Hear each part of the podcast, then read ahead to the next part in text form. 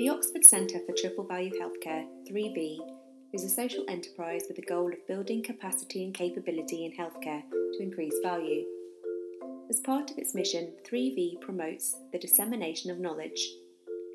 From our library of almost 1,000 books, we have produced short downloadable podcasts that summarise the most important classic books, book pods.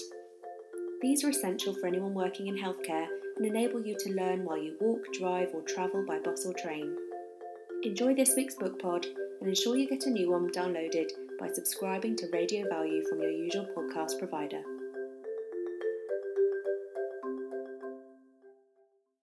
Edgar Schein is probably the guru of culture, and he has written in his big blockbuster Organizational Culture and Leadership, published in 19 in uh, 2004, that the culture of a group can now be defined as a pattern of shared basic assumptions that was learned by a group as it solved its problems of external adaptation and internal integration.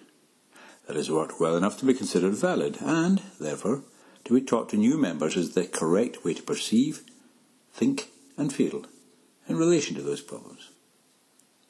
So, that's Edgar Schein.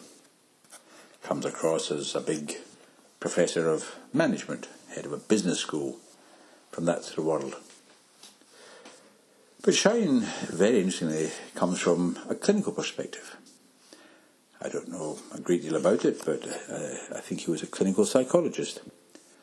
And he actually wrote a very helpful book, I think based on personal experience and published in 2009, simply called Helping How to Offer, Give, and Receive Help.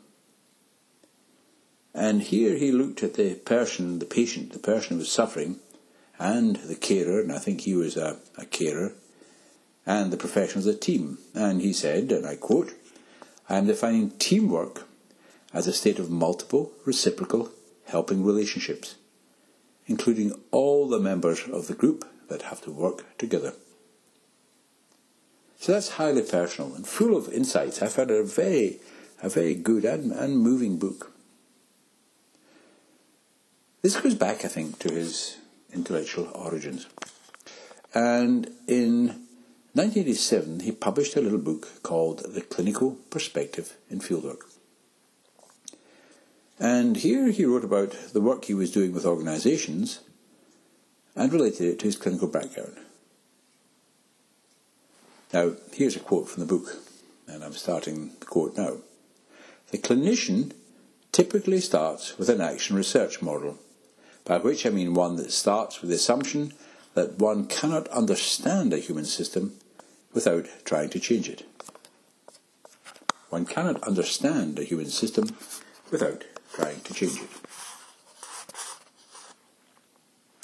You see, this issue of trying to change things is a very important distinguishing feature.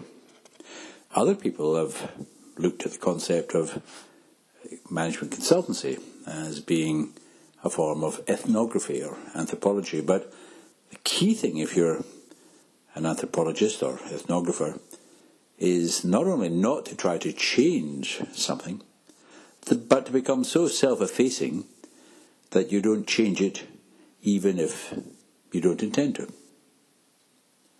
But the clinician is clearly intent on changing things. That's what they're paid for. So, what Schein says is, and I quote again, the various points can best be focused and sharpened by examining what the psychological contract is between clinician and clients on the one hand, and the ethnographer and subject on the other.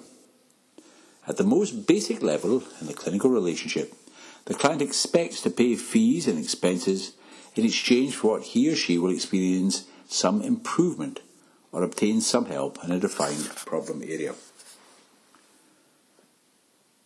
So, he was writing about field work, but obviously he was thinking at this time of being involved much more in change. And uh, one of his little books, which is terrifically interesting, is called The Corporate Culture Survival Guide. So, Edgar Schein, one of my heroes, he's written a number of fascinating books, and these books come from a clinical perspective.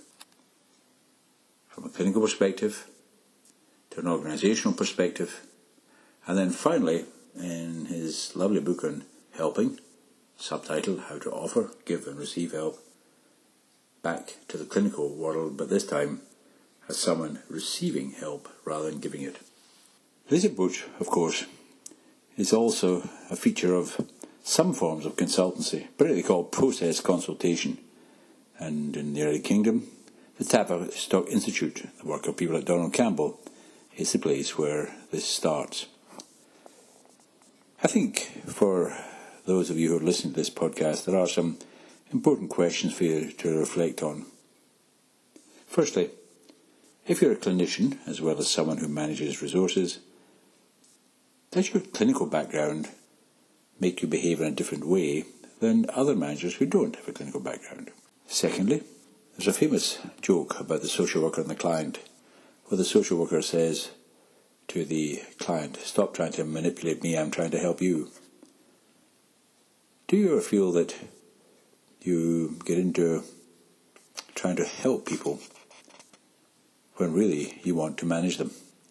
And you're using the helping word to make a difficult task easier. Thirdly, how do you see managing consultants? Are they more like ethnographers, reflecting back your own culture, or clinicians trying to make you better?